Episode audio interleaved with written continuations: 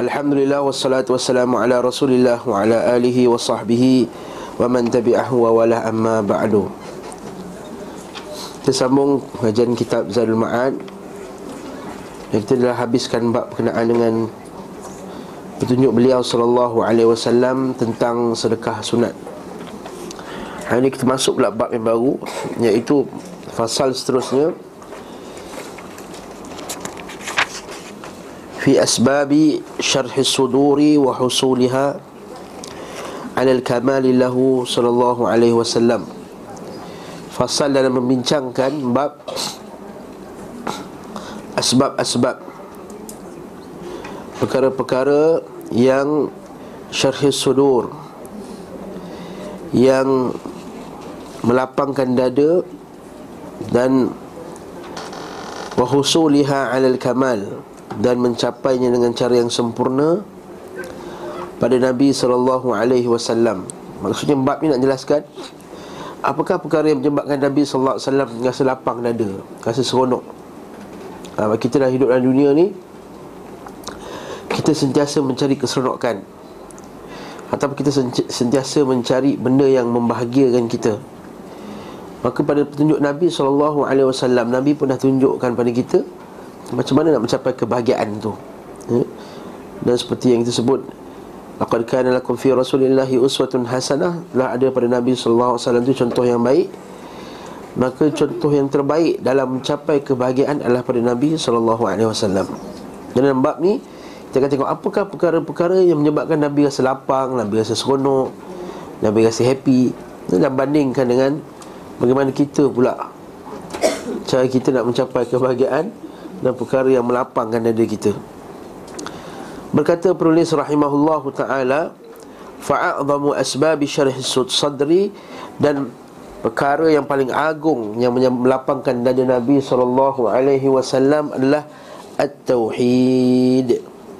Adalah tauhid. Tauhid ni apa maksudnya? Mengesakan Allah. Macam mana?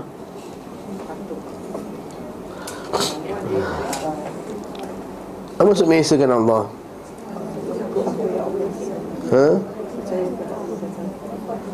Percaya pada Allah Ta'ala yang satu. Orang musyrikin mempercayai Allah Ta'ala satu.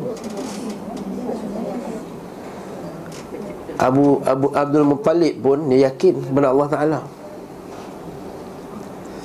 Tauhid tu apa? Kalau percaya pada Allah Ta'ala yang satu, ini kita sebut banyak kali dalam kuliah-kuliah kita. Imran bin Hussein, ayahnya Hussein tu, bila tanya ada berapa sembahan, dia kata aku ada 7 sembahan, 6 di bumi, 1 di langit. Masa tu dia belum Islam lagi. Jadi kalau percaya Allah Ta'ala tu satu, orang musyrikin pun dah percaya Allah Ta'ala tu satu. Guna tu lagi tauhid apa tauhid? Pening lah, jangan pening. Baru 2 minit kelas, jangan pening. Tauhid tu apa? Mari kita bincang. Tidak mensyirikkan Allah maksudnya apa? Tidak menduakan Allah. Nak kata Allah Ta'ala tu dua. Orang musyrikin awal-awal dah tahu dah Allah Ta'ala tu satu. Dia pun tak pernah kata buat Allah Ta'ala tu dua.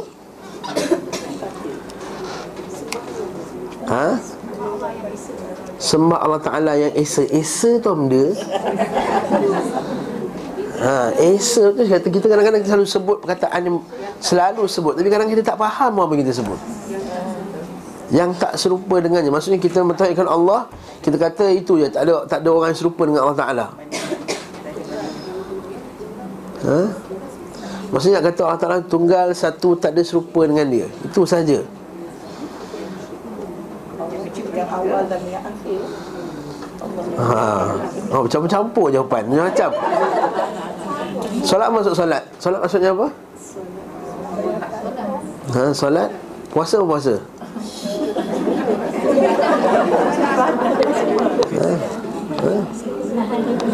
Saya nak tanya soalan-soalan ni sebab apa kadang-kadang kita tak tahu kita jawapan yang sebenar atau apa.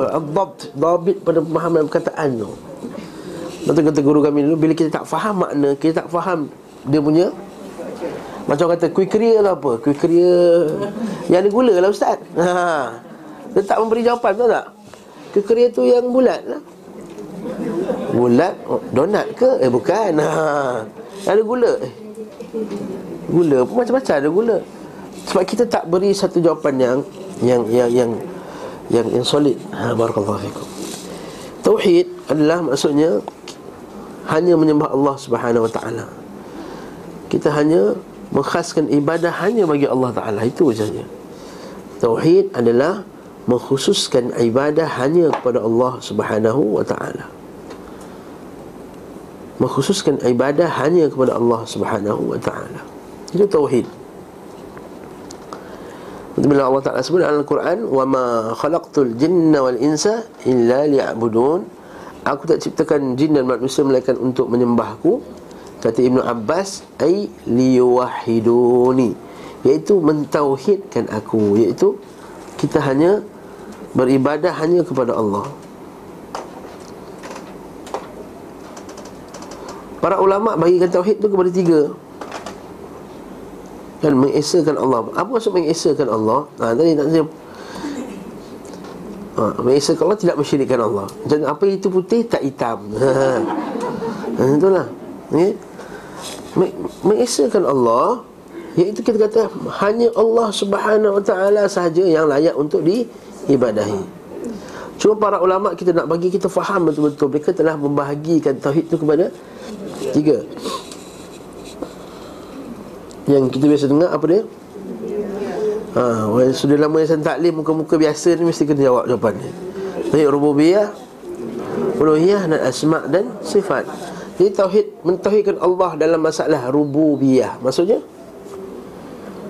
kita kata hanya Allah Ta'ala yang mencipta alam, yang memiliki alam ini dan mentadbir alam ini. Itu bahagian yang pertama, iaitu kita beriman bahawa hanya Allah Subhanahu Wa Ta'ala yang menciptakan alam, yang memiliki alam ni secara mutlak dan yang mentadbir alam ni secara mutlak.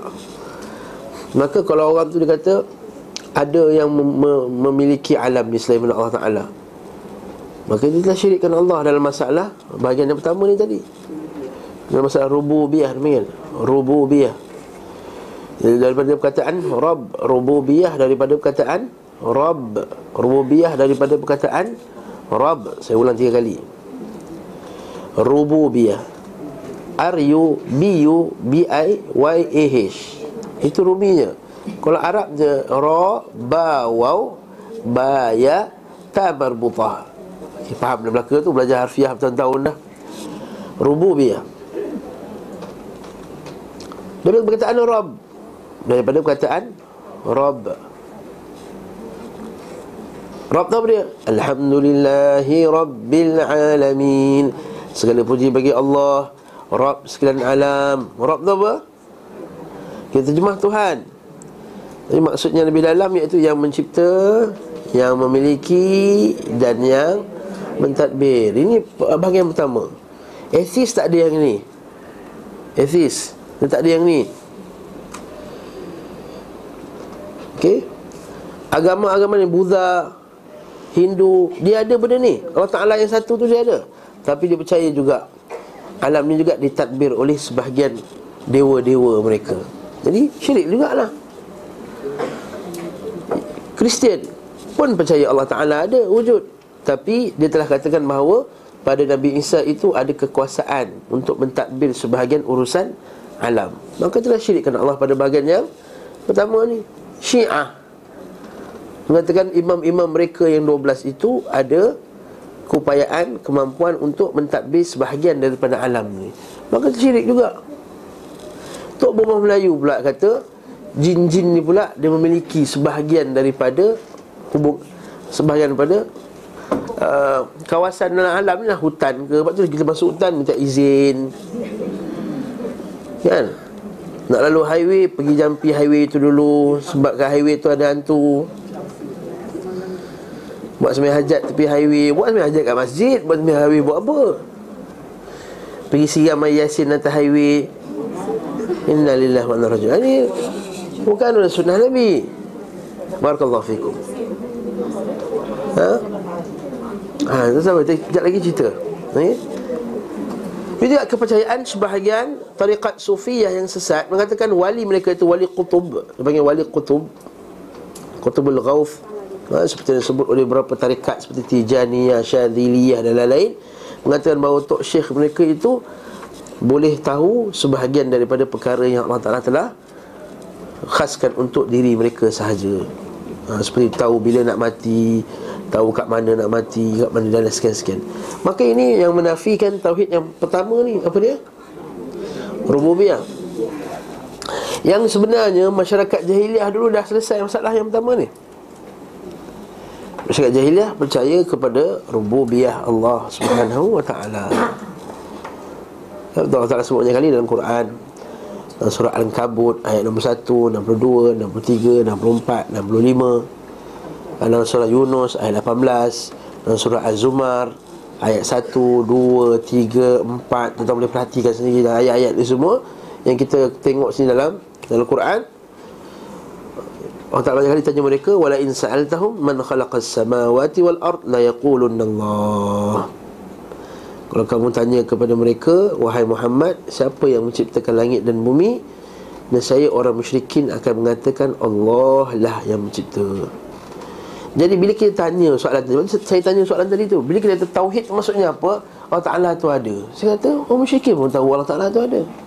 Allah Ta'ala tu satu. Saya dah bagi hadis tadi, Allah Ta'ala memang dah satu dah.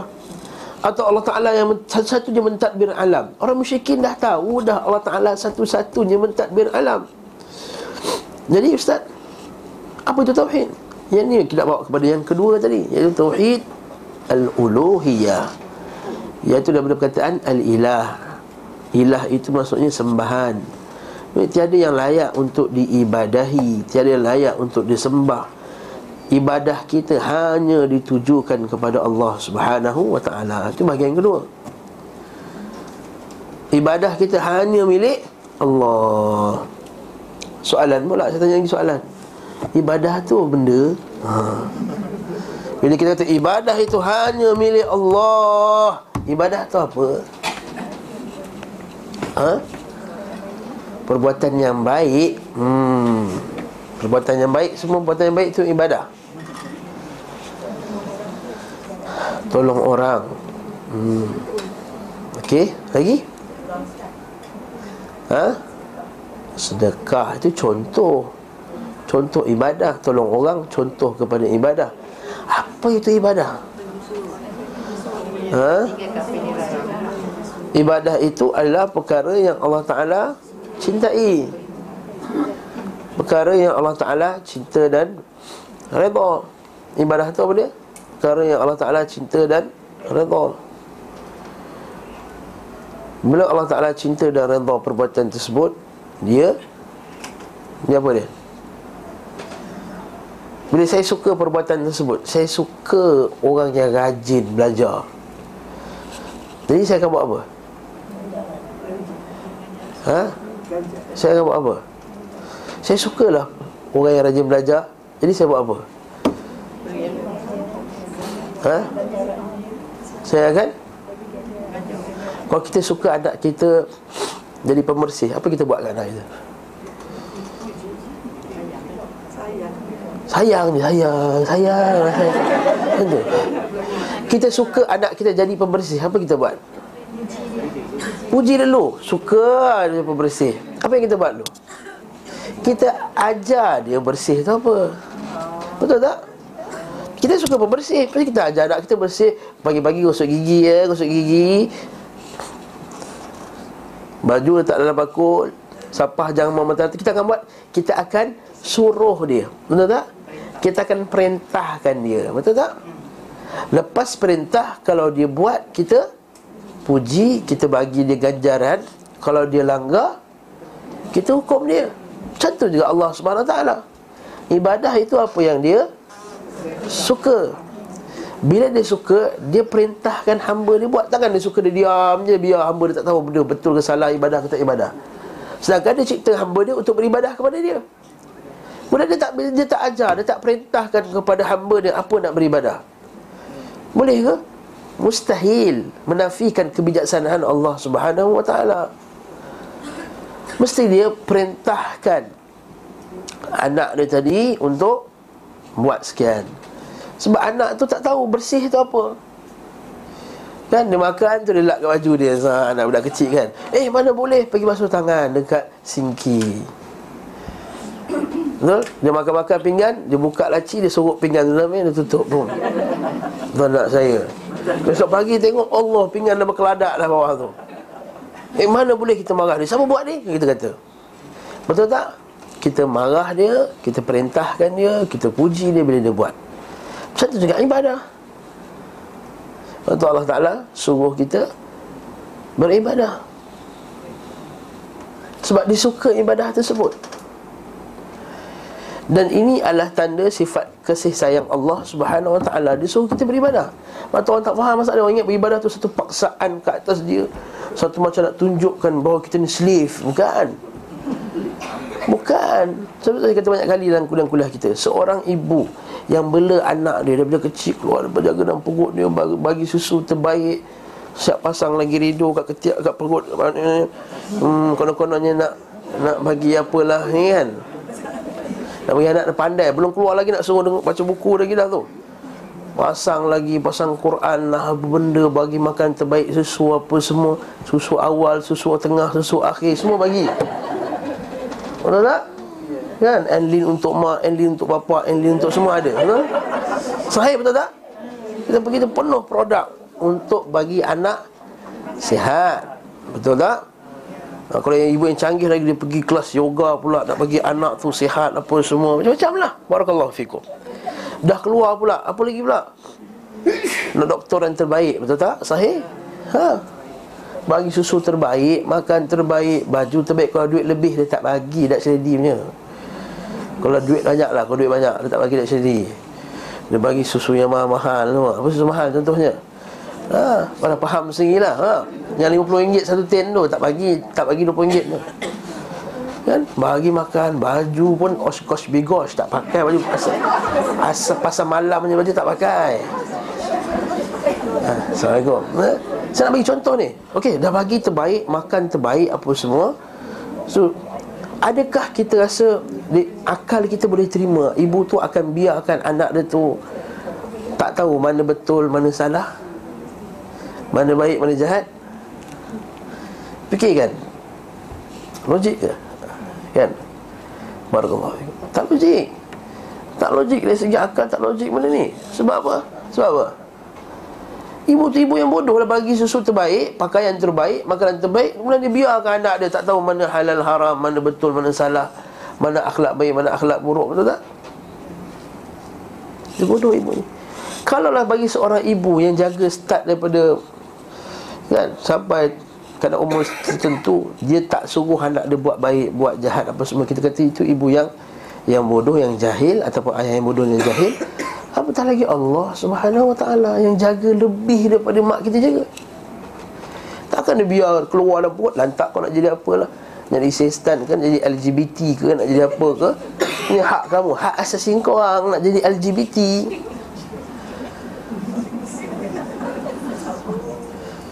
Ha? Mustahil dari segi akal. Mustahil dari segi akal. Oleh itu Allah Ta'ala telah perintahkan kita dengan satu perintah untuk kita jadi satu makhluk yang sangat sangat elok, sangat mulia, sangat bersih. Itu dia suruh kita buat ibadah. Yang itu dia suruh kita beribadah kepada-Ku. Itu maksudnya tauhid. Ha, waktu bila kita faham masalah ni, kita rasa sangat bahagia. Solat subuh bahagia, baca Quran bahagia, datang kelas bahagia. Barakallahu fikum. Ini tauhid. Kemudian ini tauhid al-uluhiyah, iaitu ibadah semilik Allah. Iaitu apa yang Allah Ta'ala suruh semua adalah ibadah. Sama ada perkara tersebut ialah ibadah hati, ataupun ibadah lisan, ataupun ibadah badan. Ibadah badan contohnya apa? Silakan sebut. Boleh bagi 1000 contoh ibadah badan. Ha, satu. Ha? Senyum. Senyum, buatlah yang besar dulu. Haji, ya Allah, senyum dulu pula. Yang besar-besar lah dulu. Haji lagi, solat, senyum dulu lagi, puasa, ibadah badan lagi, sedekah, ibadah badan. Bolehlah kita kena lagi. Itu je. Buat yang besar dulu, ya, ibu isteri tu, itu kemudian Allah Ta'ala dulu, yang Allah Ta'ala suruh dulu. Tawaf, sa'i, sujud, rukuk, baca Quran, sembelih, makan halal, nikah. Lepas nikah buat cerita pasal jadi ibu, jadi anak, jadi isteri, apa semua. Bawa lepas tu senyum.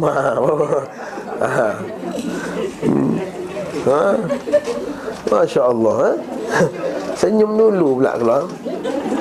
Kalau kata awak nak hadiah apa, karipap sekeping, mesti cerita besar dulu kan. Nak hadiah apa mesti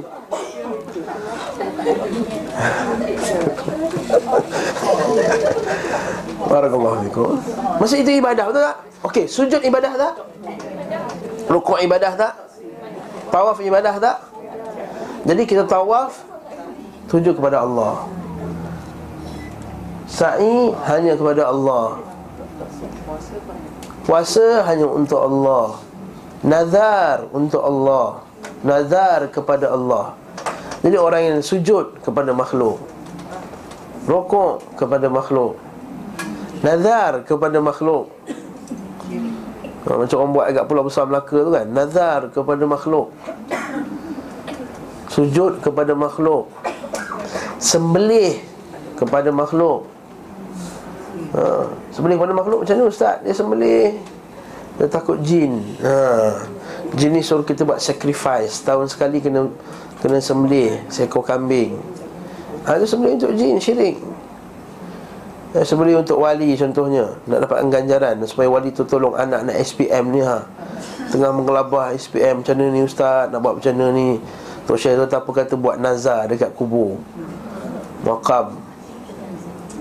Kena ambil lah seekor kambing tu sembelih. Niat apa? Niatkan kepada wali tersebut, supaya wali tersebut boleh kabulkan doa kita ataupun sampaikan hajat kita kepada Allah.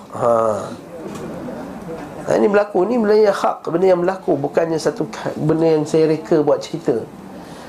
Buat rombongan nanti pergi Pulau Besar Melaka, buat rombongan pergi makam Habib Noh di Singapura, pergi tempat-tempat macam ni dan saksikan sendiri macam mana sebagai manusia dan melakukan perbuatan tersebut. Dan ini ibadah apa? Ibadah badan. Ibadah lisan pula, contoh ibadah lisan, zikir kepada Allah Subhanahu wa ta'ala, zikir, doa. Doa itu ibadah. Jadi bila kita doa, kita doa hanya kepada Allah. Sebab Allah Ta'ala kata uluhiyah tadi kan, ibadah hanya milik Allah, doa hanya milik Allah. Bila doa kepada makhluk, maka telah syirikkan Allah Subhanahu wa ta'ala. Ini ibadah hati, seperti niat. Itu standard biasa keluar dulu. Niat lagi ini kena je rasanya, kesian. Bagi jawapan ni kena, bagi jawapan ni kena. Dia betul niat, sahih betul niat. Lagi ibadah hati, ikhlas, tawakal. Tawakal hanya kepada Allah.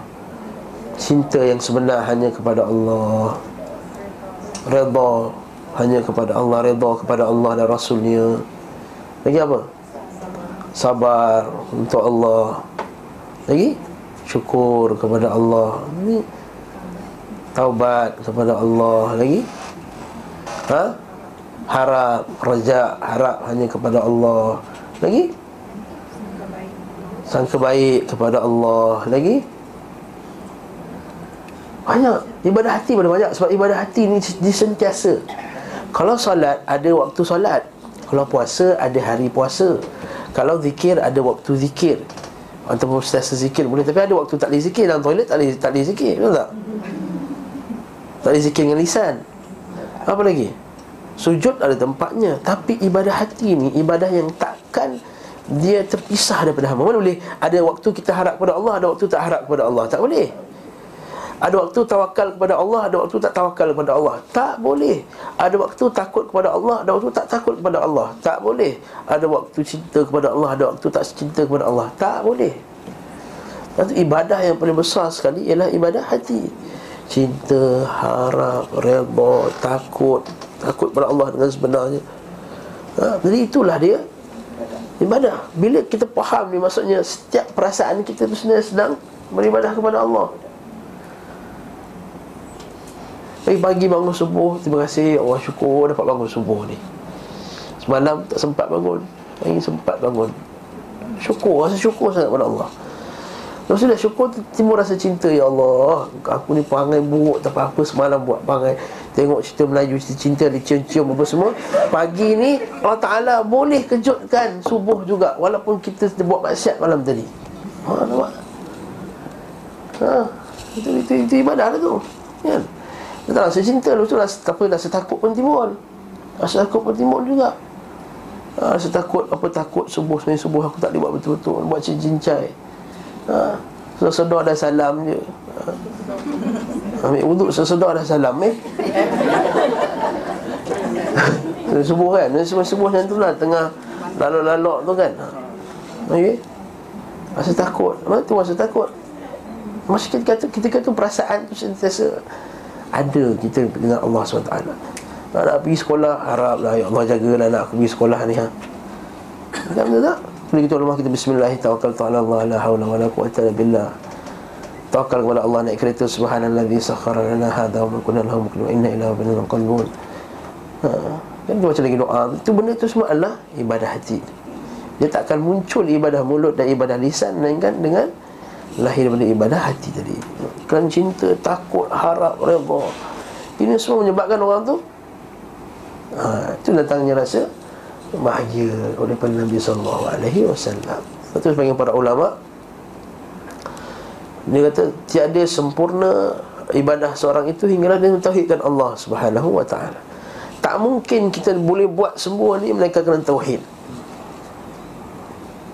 Tauhid kita kepada Allah SWT ditambah pula dengan tauhid yang ketiga pula, iaitu terpanggil tauhid al-asma' dan as-sifat. Contohnya apa? Iaitu kita mentauhidkan Allah pada nama-nama Allah Ta'ala yang sempurna, yang kita sebut al-asma'ul husna. Ya Allah Ta'ala kata dalam Quran, walillahil asma'ul husna fad'uhu biha. Allah Ta'ala ada nama-nama yang husna, yang sangat-sangat cantik. Husna adalah isim tafdil bagi perempuan. Kalau perempuan, ahsan. Kalau lelaki, ahsan. Kalau perempuan, husna. Sebab bahasa Arab tahu benda ni, okay? Kalau lelaki, macam Allah, kalau lelaki paling besar, akbar. Kalau perempuan, dia tak sebut perempuan yang paling akbar, yang kubra, yang besar, yang paling besar perempuan. Itu juga dengan seterusnya. Jadi al-asmaul husna, maksudnya Allah Ta'ala itu ada nama-nama sempurna. Jadi kita belajar pula asmaul husna. Dulu kita ada buat kelas taklim kan, pagi-pagi Ustaz Kariman, al-asmaul husna. Maka kita lihat, contohnya kita tahu kena kita kenal Allah Ta'ala tu latif. Latif maksudnya apa? Latif ada dua maksud. Satu, lutfu al-ihsan. Satu, lembut dengan maksud dia sangat penyayang kepada hamba-Nya. Lutf, latif, dia layan kita dengan lembut. Maksudnya apa? Dengan lembut, layan, bagi kita pernafasan, bagi kita ni, layan dengan lembut ni kita. Tak ada kalau kita salah sikit, tiba-tiba rasa terlempang. Ada tak? Langkah sikit, boom, tenggelam dalam bumi. Ada pernah? Allah Ta'ala latif kepada hamba dia, kan? Dia bagi makanan-makanan yang lembut kepada hamba-Nya. Lahman tariyan wastastakhrijuna minhu hilyatan talbasunaha. Allah Ta'ala Al-Quran surah An-Nahl tu, bagi kamu daging yang lembut-lembut, sotong lembut. Itu kan pondan. Sotong tu dah rebus, buat sup tom yam kan, lembut kita makan tu. Ikan lembut, ikan masak kan, steam asam kan, lembut kita nak keluar. Nampak? Allah latif, bagi kita pakaian latif. Satu lagi panggil latif, lutful idrak. Latif ada dua maksud. Satu, latif yang maksudnya lembut pada kita. Yang kedua, latif dengan maksud apa dia? Lutful idrak. Latif dengan maksud dia tu sangat detail ilmu dia. Itu latif, halus. Halus dua. Satu, halus yang sangat halus kepada hamba-Nya. Yang kedua, sangat halus, lutful idrak. Maksudnya dia tahu setiap perkara tu sangat halus, dia tahu benda tu detail sangat. Dia tahu detail, dia tahu perangai kita ni detail, dia tahu sangat apa kita ni, apa yang kita tahu masalah kita secara detail.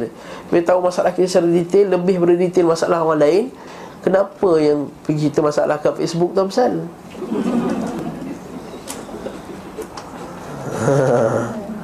Buat status, hari ni air pening kepala, tak larat pergi kelas taklim. Doakan air. Barakallahu fikum. Masya Allah. Kalau kita tahu Allah Ta'ala tu latif, latif hanya kepada Allah yang latif. Tapi nak cancel kelas kena beritahu lah juga, ustaz tak sihat. Kita kan tak boleh beritahu pula kan. Nanti orang kata, ustaz saya cancel kelas pula ni. Barakallahu fikum, ni latif. Bila datang perasaan latif, dia berasa kat Allah Ta'ala. Berasa dan sayang tak? Orang tu tahu masalah kita detail, sanggup dengar masalah kita dengan detail. Apa perasaan kita? Kita ni kalau ada orang sanggup dengar masalah kita 2 jam, punyalah terima kasih kita. Terima kasihlah ustaz, sanggup dengar masalah saya ni ustaz, kata. Dan hantar SMS nak cerita. Tak ada orang yang sanggup dengar masalah saya, kata Allah Ta'ala dah dengar lama dah, lagi detail daripada saya dengar. Nampak tak? Dan itu sering itu latif. Contohlah Allah Ta'ala apa ni? Al-Ali, Al-Kabir, dan semua nama-nama Allah Ta'ala yang hebat ni. Betul, wajib kita mengaji bab tu. Datang lagi apa? Datang lagi tauhid tadi. Datang lagi perasaan pengagungan kepada Allah SWT. Ketika itu baru datang kebahagiaan kat dia. Kenapa datang bahagia? Sebab dah tak ada apa lagi pada hebat kat dia dalam dunia ni dah. Dia buat satu, dia tak buat satu kerana manusia. Dia marah bukan kerana manusia, dia benci bukan kerana manusia, dia suka bukan kerana manusia, dia memberi bukan kerana manusia, dan dia menahan bukan kerana manusia. Maksudnya apa? Kalau makna kita ni, kalau kita ni tak mentaati Allah Ta'ala, kadang-kadang kita buat satu hanya kepada hanya kerana manusia. Jadi bila manusia tak acknowledge kita punya perbuatan tu, tak mengiktiraf, kita rasa apa? Fras, sedih, bengang. Masak sedap-sedap, bawa balik je, bang, masak sedap ni. Abang kenyang, kawan belanja tadi dekat Cilis.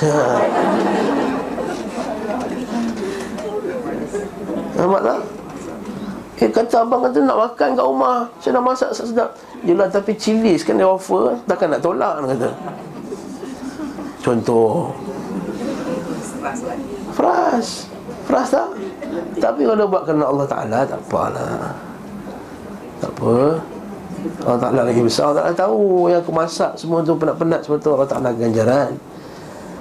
Kita buat satu, kita buat dakwah, kerja dakwah, orang tak layan, bahkan orang kutuk lagi, Wahabi lah, tak bagi apa lagi, tauliah lah, tak bagi ceramah kat masjid lah, tuduh pula lah tak sayang Nabi lah. Ada rasa apa? Tak ada masalah, no problem. Allah Ta'ala yang kita nak cek lebar. Bebas tak? Bebas. Wanita yang berhijab, dia kata, you punya rambut dulu cantik tau, why you hijab? Dia kata curly hair, you know. Kenapa nak pakai? Kenapa nak pakai hijab? Memang dia cantik. Rugi tau, kan rambut tu kan mahkota wanita, dia kata. Allah fikum. Kita tahu apa cik reda Allah Ta'ala. Bebas. Lalu satu hari rambut dia terbakau, botak kepala dia. Bebas, saya tak kisah pakai tudung. Kalau ada bad hair day pun orang putih kata, saya bebas. Betul tak? Kalau niqab lagi bebas. Kalau jerawat dia musuh ni pun orang lelaki tak nampak, betul tak? Jadi tak pressure, betul? Nampak? Bebas, dia bebas, dia bebas daripada apa pandangan manusia. Yang tahu hanya Allah Subhanahu Wa Ta'ala. Lepas tu bila manusia tak ada tauhid, maka dia tak bebas. Lihat di barat sana macam mana, kan? Maksudnya cari, dibelanjakan jutaan ringgit untuk betulkan muka, betulkan hidung, betulkan ni. I nak hidung I sikit lagi je, nak ni sikit. Belanjalah habis hidung dia. Kalau di Perancis macam mana saya sebut dulu kan, jutaan ringgit, jutaan dolar dibelanjakan untuk nak cantikkan payudara. Tak maaf saya sebut kena sebut, betul tak? Sebab bila dah teruk sangat, semua nak pakai payudara plastik ni, dah pakai yang tak elok punya, yang pakai palsu punya, silikon yang tak betul apa semua. Akhirnya keluarlah bahawa dia kata apa, dalam artikel dia sebut, Sekarang ni ada banyak bom-bom jangka yang ditunggu meletup pada badan-badan wanita di Perancis sekarang banyak. Bebas ke tu? Tak bebas. Tak bebas. Saya nak baca satu artikel lagi lah. Sekarang ni kegilaan wanita di Amerika pada budak remaja adalah dia tak nak bagi peha tu melekat ni. Faham tak? Nak kurus, mesti peha tu terpisah. Itu kegilaan dia. Gila apa? Faham tak? Jadi stres, wanita jadi stres nak cantik. Jadi orang yang badan gemuk dipelekeh di negara barat sebagainya kan. Dia ejek-ejek apa semua, dia buat apa semua. Sebab apa? Tak nak tauhid manusia. Lepas tu dah bila Rabi' bin Amir dihantar kepada tentera Parsi kan, dia kata, apa tujuan kau datang ni? Nak perang ni sebab apa? Aku datang untuk membebaskan manusia min ibadatil apa? Min ibadatil ibad ila ibadatil ghair, Rabbil ibad. Sebab daripada menyembah manusia kepada menyembah Tuhan manusia. Min ibadatil awthan ila ibadati, daripada menyembah bahala ke menyembah manusia, daripada kesempitan dunia kepada keluasan dunia dan akhirat. Nah, itu baru satu. Kalau semua faham tauhid lagi, kita luas, bebas. Sebenarnya sebut adalah hadis yang sahih. Para sahabat dulu kata, kami dulu la nubali fima nubai, kami tak peduli dengan siapa kami berurusan. Saya sebut dulu hadis ni. Wa in kana mu'minan kana musliman la yuraddannahu alayya islamuh. Kalau dia seorang Islam, niscaya keislaman itu pasti akan jaga dia daripada dia nak menipu aku, daripada nak buat zalim ke aku.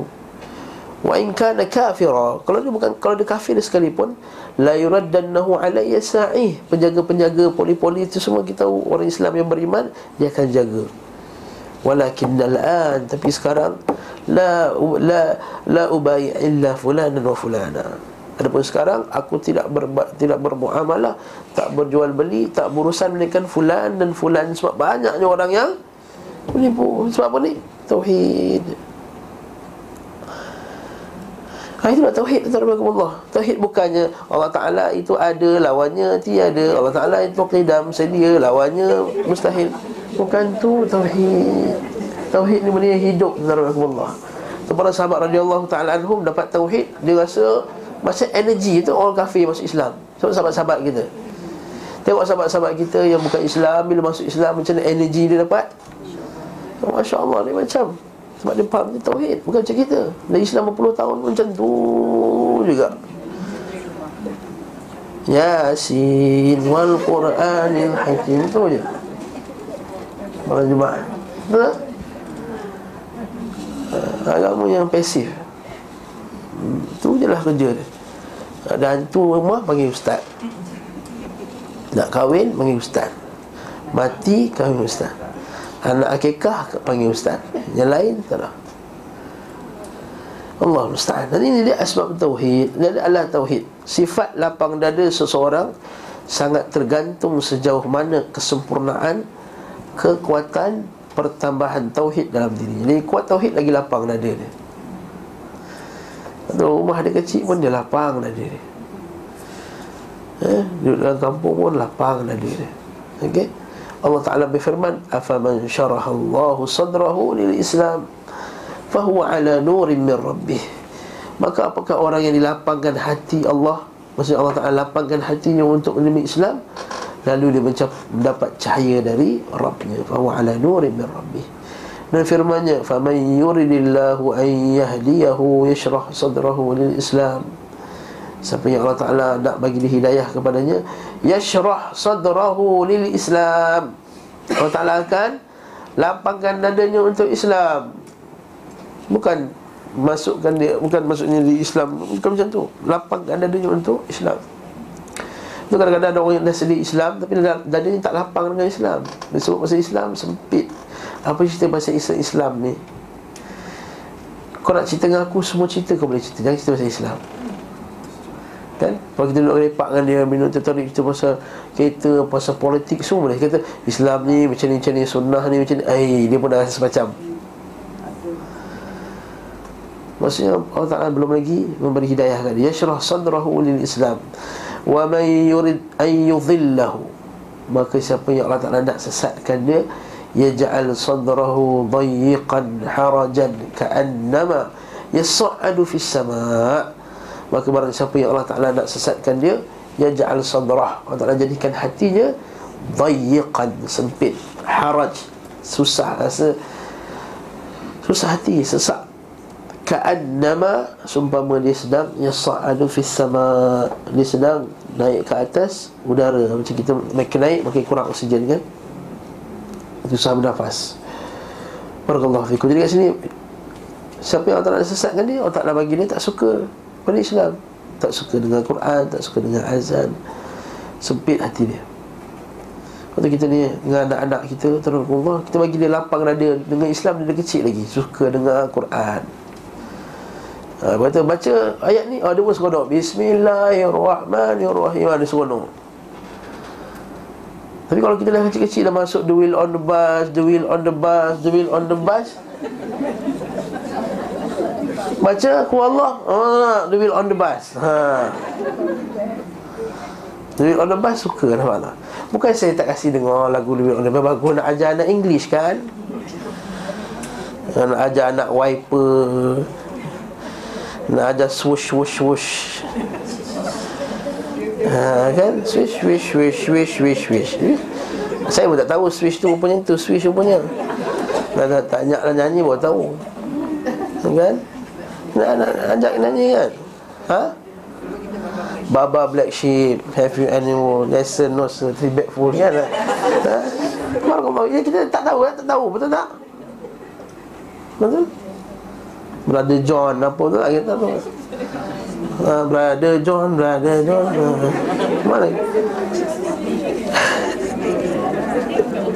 Saya kata bukan tak boleh, boleh. Tapi bagi anak kita seronok dengar Quran dulu.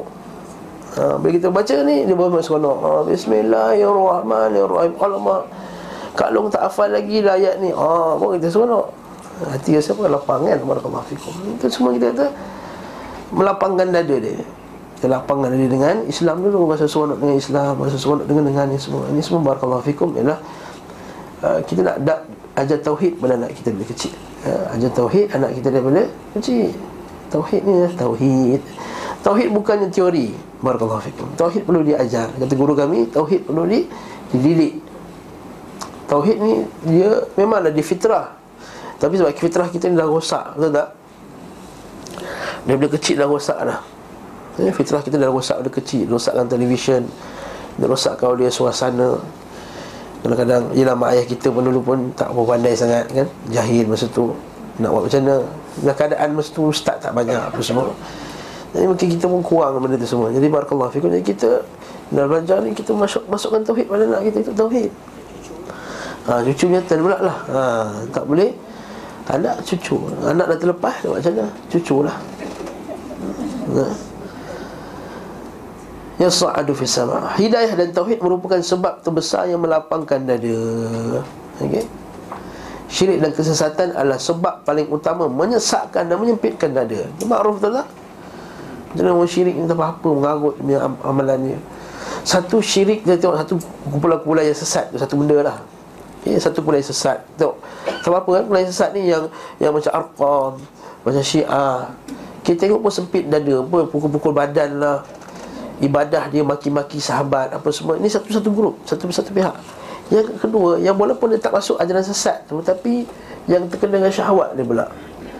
Orang yang tak nak tawakal kepada Allah, orang yang tak nak kembali kepada Allah, orang yang hidupnya masih lagi, tak saya sebut kadang-kadang dah umur dah nak dijemput oleh Allah Ta'ala, masih lagi nak sibuk dengan rambut dia, Nak pergi selur, nak bentuk rambut dan semua. Bila kita tengok orang sedih, bukan rasa getik pun satu, orang berak kata getik satu benda, tapi sedih pun satu.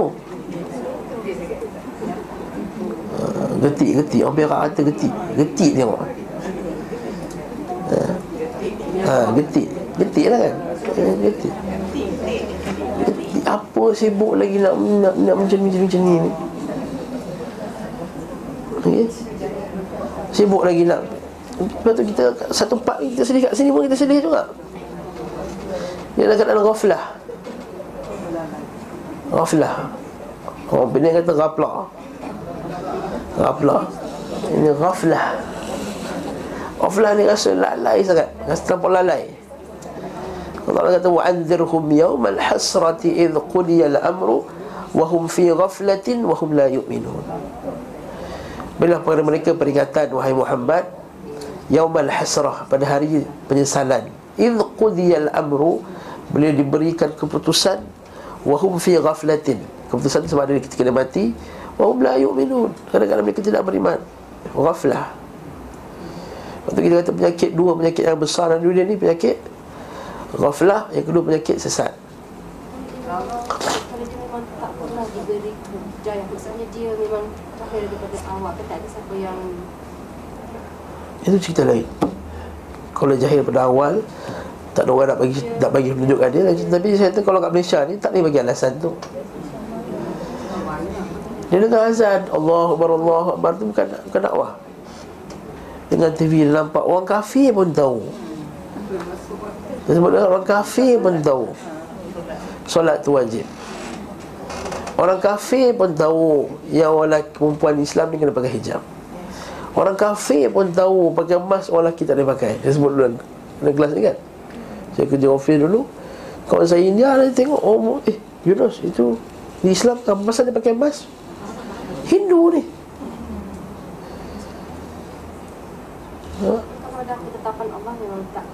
No, bukan salah dia. Dengan ni, jangan salahkan Allah. Allah Ta'ala tetapkan dia jadi sesat sebab dia memilih untuk jadi sesat. Jangan salahkan Allah.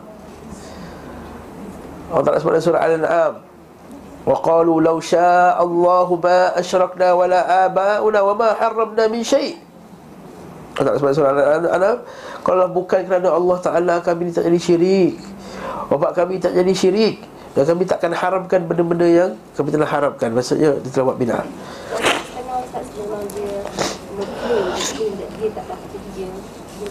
Dia enggan untuk mencari hidayah, lalu Allah Ta'ala tak nak bagi kat dia. Allah Ta'ala takkan sesatkan orang tu kalau dia tu sendiri tak nak. Allah Ta'ala tak zalim. Allah Ta'ala sebut dalam surah Qaf, syaitan kata Rabbana ma atghaituhu walakin kana fi dhalalin ba'in. Wahai Tuhan kami, kata syaitan, kami tak sesatkan mereka, mereka sendiri yang nak sesat. Syaitan kata Rabbana ma atghaituhu, syaitan nak melepaskan diri daripada Allah Ta'ala. Ma atghaituhu walakin kana fi dhalalin ba'in, tapi dia yang nak sesat, dia yang nak jauh. Apa kata Allah Ta'ala? Qala la takhtasimu ladai, lah korang jangan lagi dah nak berdebat-debat depan aku. Wa qad qaddamtu ilaikum bil wa'id, bukankah aku dah bagi pada kamu semua peringatan?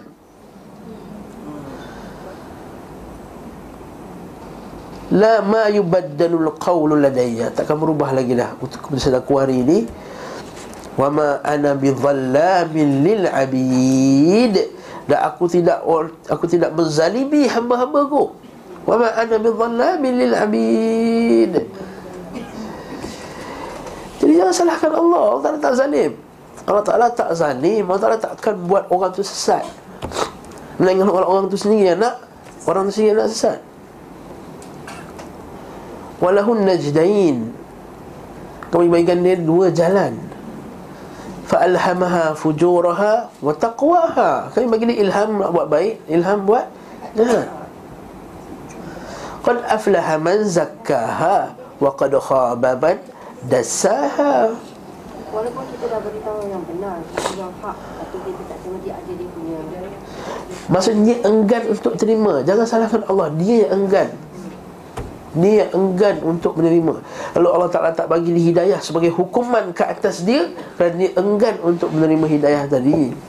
Allah Ta'ala sebut dalam Quran, khatamallahu ala qulubihim wa ala sam'ihim wa ala absarihim ghishawatan wa lahum adzabun adzim.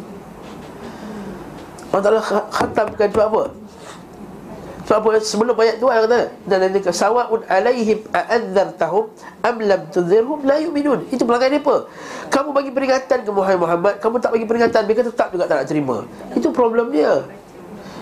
Baca kat depan dia ke tak nak baca kat depan dia, dia tak nak terima juga.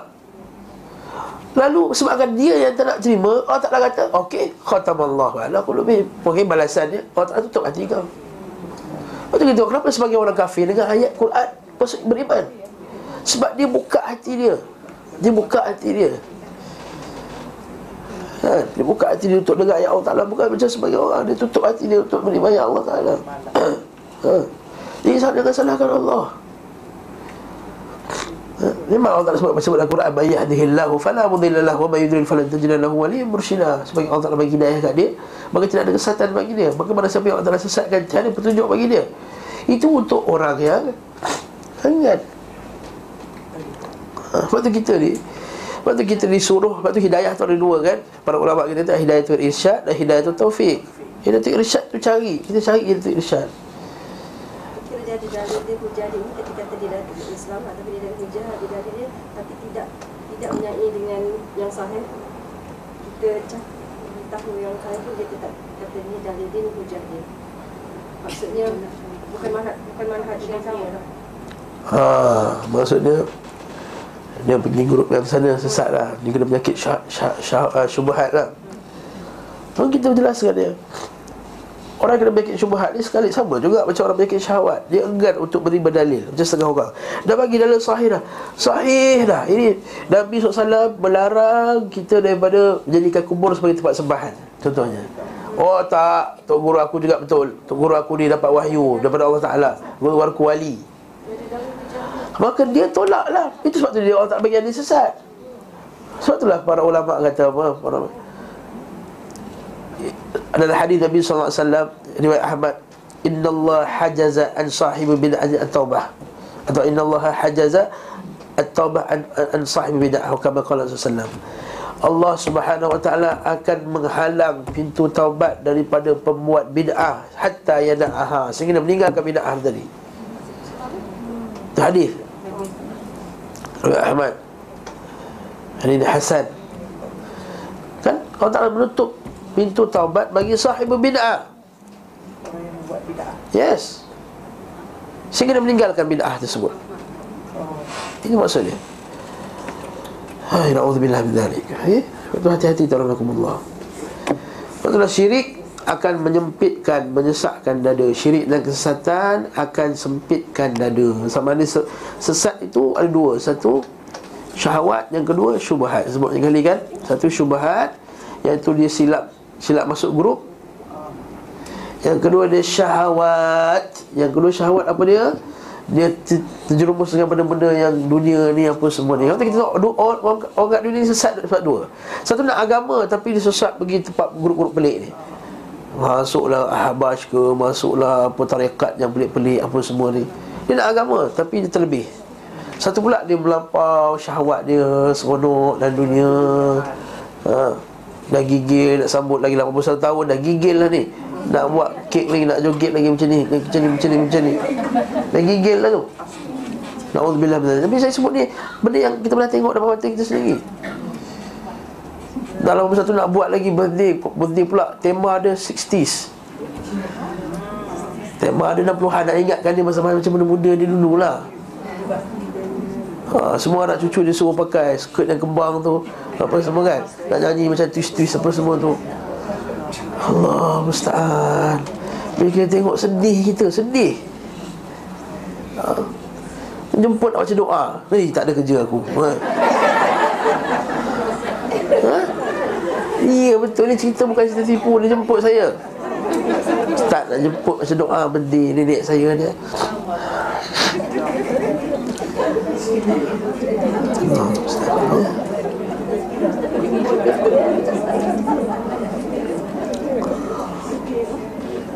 Ustaz patut sama saya. Spoil lah berdiri nanti. Ceramah tadi tu juga kan. Jadi kita beritahu sebelum berlaku ni, sahabat macam ni, kata kat dia, nasihat kepada orang yang jemput tu. Nak macam ni ustaz, dah adik-beradik saya nak buat macam tu, apa semua, apa semua. Allahul musta'an. Segala puji bagi Allah. Tu kita syukur kepada Allah Taala keluarga kita tak macam tu, betul tak?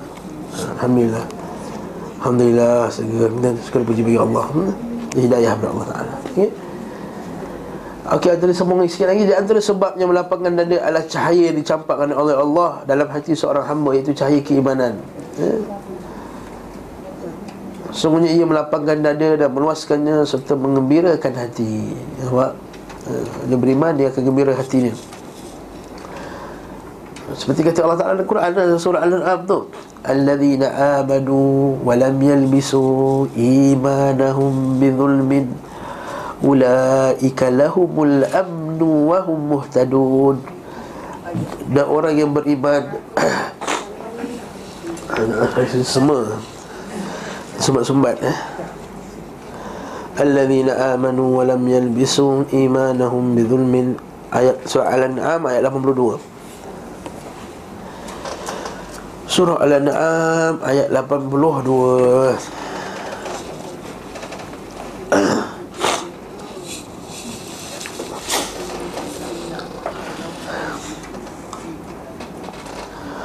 Allah Ta'ala kata dalam Quran, alladzina amanu wa lam yalbisu imanahum bizulmin ulaika lahumul amnu. Bukan amnu baca betul. Ulaika lahumul amnu wa hum muhtadun. Alladzina amanu, dan orang-orang yang beriman, walam yalbisu, dan tidak mencampur adukkan iman mereka dengan kezaliman, iaitu syirik. Ulaika lahumul amn, bagi mereka itu keamanan. Keamanan dunia, keamanan akhirat. Dan keamanan hakiki itu akhirat. Wa hum muhtadun, dan mereka dapat petunjuk. Orang beriman ada je cara menyelesaikan masalah, petunjuk dunia, petunjuk akhirat. Dia tahu, dia ada solutionnya. Dia tahu apa sikap dia nak letak, apa sikap dia nak letak pada setiap situasi tersebut. Musibah ada dia punya sikap dia, kejayaan ada sikap dia, nikmat ada dia punya position dia. Dia tahu apa nak buat.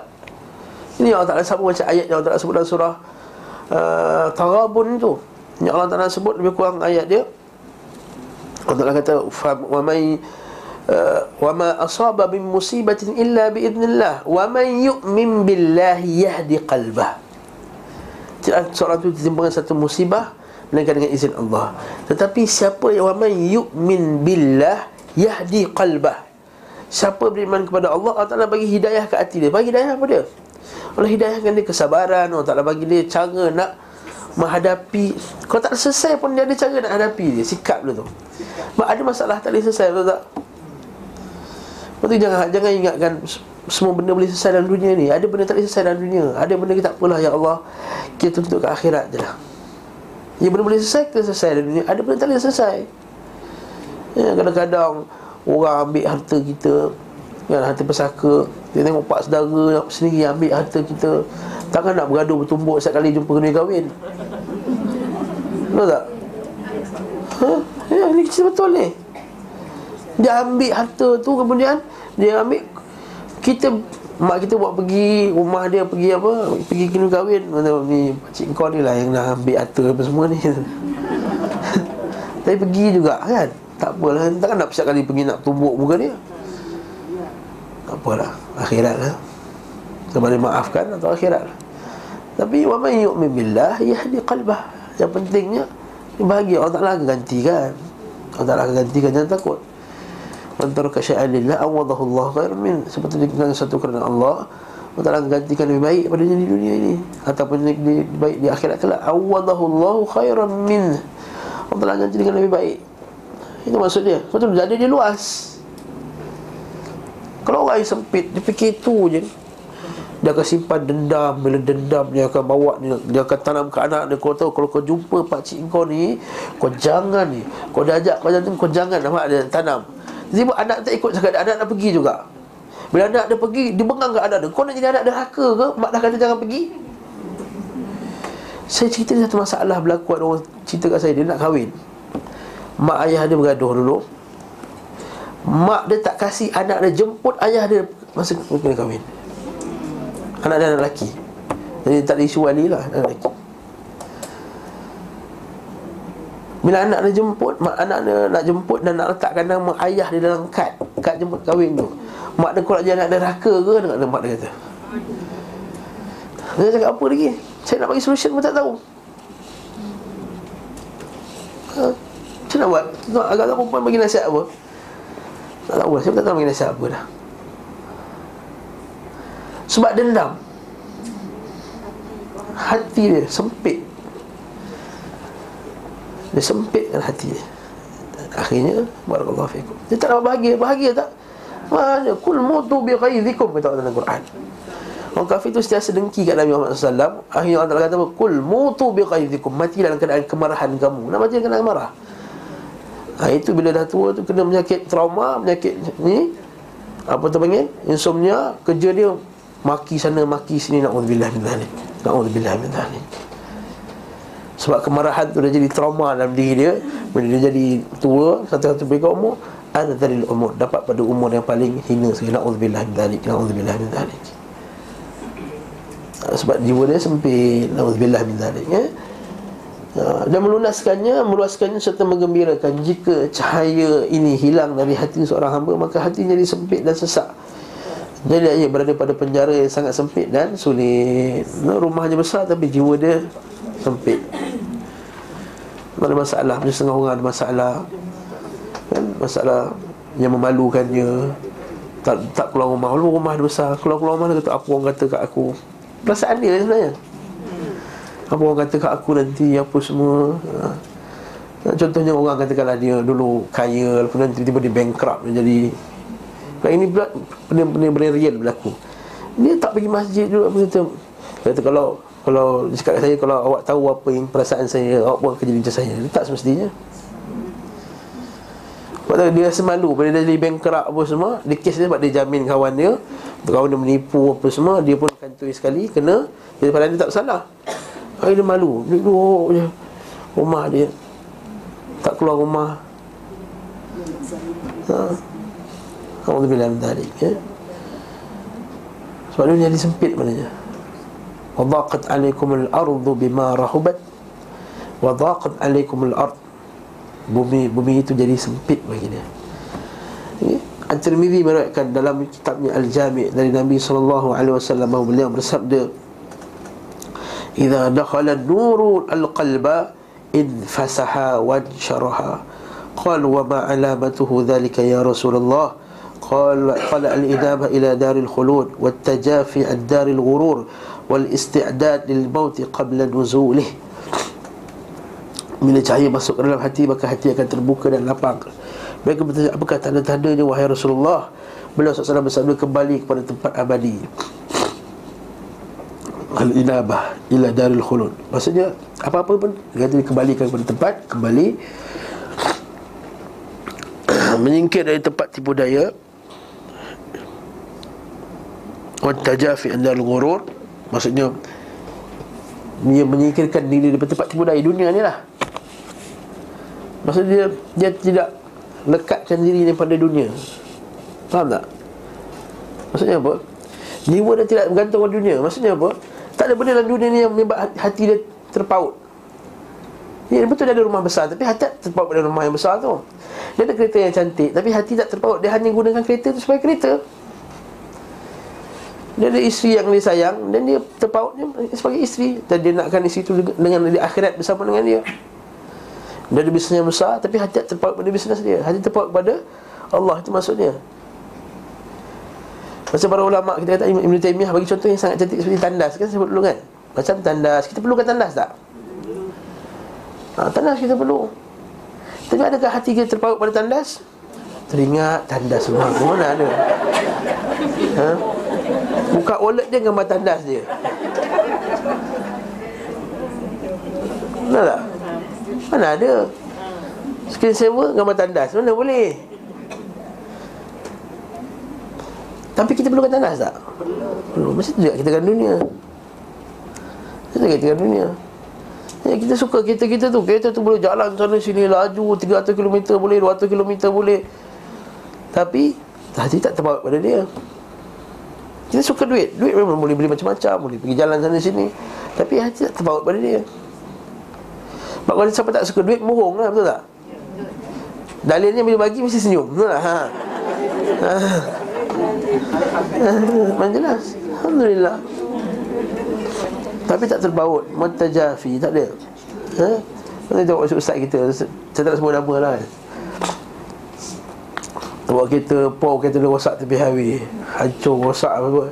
Jumpa dia senyum je, sambil tu komen tu boleh cerita, melawak, gelak-gelak, apa semua. Tak ada pressure langsung. Tak ada pressure langsung, subhanallah. La ilaha illallah. Ada ustaz tu kilah sampai 10,000 hilang duit dia. Jumpa dia gelak je. Kita bawa 2,000 hilang macam dunia dah hilang dah. Mau make lagi, bawa lagi RM2,000. Macam dunia hilang, macam pressure, macam dunia anak, macam dunia, satu dunia kecoh. Saya sebut dalam ustaz lah, okey. Wal isti'dad lil mauti qabla nuzulih. Dan bersiap sedia untuk dunia, bersiap sedia untuk mati. Silap pula. Bersiap sedia untuk mati qabla nuzuli, sebelum sampainya. Ini mesti hadis Nabi kan, walillah inna lillah al-kaisu bandara nafsahu wa amina lima ba'dal maut. Hamba Allah yang bijak itu adalah yang bersiap sedia untuk lepas mati. Fayusibul abdu min syirahi sadrihi fahasba fa bihasbi nasibahu min hadzal nur. Maka dia kata apa? Maka demikian jugalah seorang itu akan mendapatkan lapang dari sesuai dengan apa yang dapatkan dari cahaya itu. Demikian juga halnya cahaya indrawi, kegelapan indrawi, salah satunya melapangkan dada, sementara satu lagi menyempitkannya. Kegelapan tu menyempitkan jiwa dia. Kegelapan iman, kegelapan tak tahu iman apa, akhirnya dia bunuh diri, buat apa macam-macam, pergi bunuh orang lain. Budak umur berapa tahun kat Amerika tu kan, tembak semua kawan-kawan, 17 tahun. Kosong daripada iman langsung, kosong daripada iman. Alhamdulillah. Kita selalu minta Allah Ta'ala, Allahumma ja'al fi qalbi nura, wa fi sam'i nura, wa fi basari nura, wa an yamini nura, wa an shimali nura, wa min fawqi nura, wa min tahti nura, Allahumma a'tini nura. Allahumma a'zimni nura. Ya Allah, jadikanlah aku hidayah, cahaya pada depan hatiku, qalbi, wa fi sam'i, pada pendengaranku, wa fi basari, pada penglihatanku. Lagi apa lagi? Wa fi amami, pada depanku, wa fi khalfi, daripada belakangku, wa yamini, daripada kananku, daripada kiriku, daripada atasku, daripada bawahku, Allahumma azimli nura.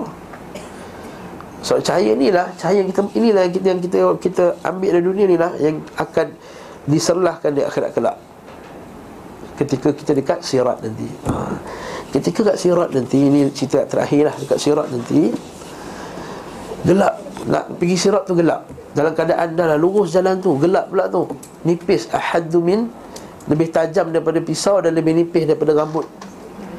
Nak lalu kat situ susah. Ketika itu Allah Ta'ala kata, yauma taral mu'minina wal mu'minati yas'a nuruhum baina aydihim wa bi aymanihim bushrakumul yawm. Allah Ta'ala dalam Quran. Ketika itulah kamu akan lihat orang mukmin lelaki, orang mukmin perempuan, cahayanya akan yas'a nuruhum baina aydihim, berjalan kepada kanan dan kiri dia, depan dan belakangnya.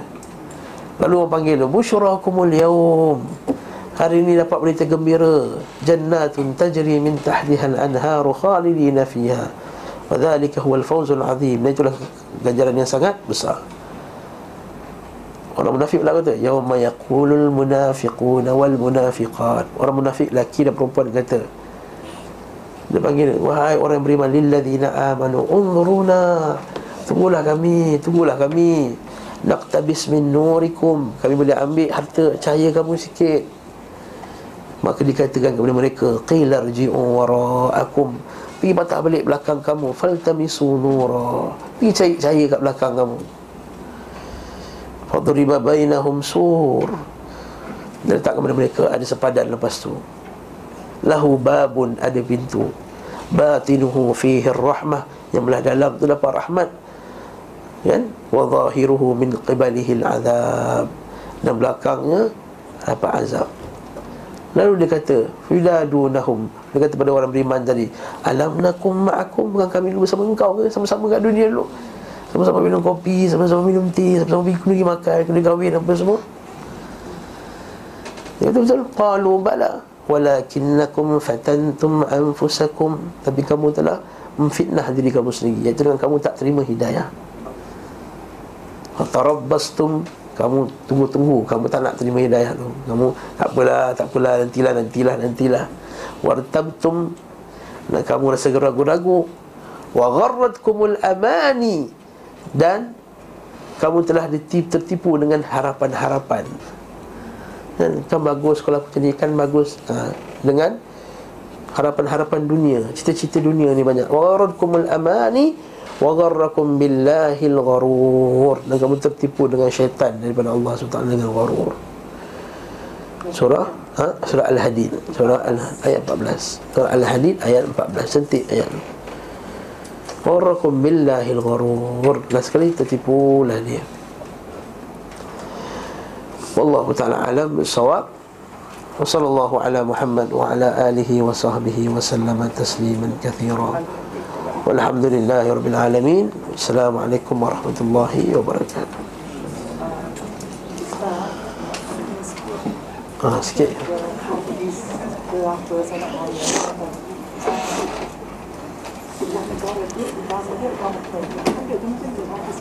Bukan hadis, itu kata-kata an-nasu ala dinu mulukihim. Itu bukan kata hadis Nabi SAW, itu bukan hadis. Itu kata para ulama-ulama kita yang awal. Antaranya Ali bin Abi Talib, kalau tak silap saya, Al-Imam Ibn Katsir kata dalam kitab dia Al-Bidayah wan Nihayah, dinukilkan perkataan ni. Memang ramai para ulama salaf kita menyebut perkara tersebut. Sehingga kan ma'ruf daripada sebahagian ulama salaf, dia kata manusia itu atas agama mereka. Kalau mereka suka minum arak, maka kamu akan lihat rakyat pun suka minum arak. Kalau lihat rakyat suka, ketua dia suka menipu, kamu akan lihat rakyat dia suka menipu. Namun kalau kamu lihat dia tu bertakwa dan warak apa semua, kamu lihat. Dan ini telah disaksikan dengan sejarah. Kata Omar Al-Khattab, dia bawa balik pulang, tentera dia bawa balik pulang harta yang banyak kan. Dia kata bagus dah tentera aku ni, jujur betul. Kata Ali bin Abi Talib, kami ni jujur sebab engkau ni jujur. Sebab engkau tu jujur. Dari segi dalil nas hadis, wallahu a'lam bissawab. Tapi makna tu betul. Makna tu sahih. Mana tu sahih, disaksikan oleh sejarah. Allah Ta'ala alam bisawab. Assalamualaikum.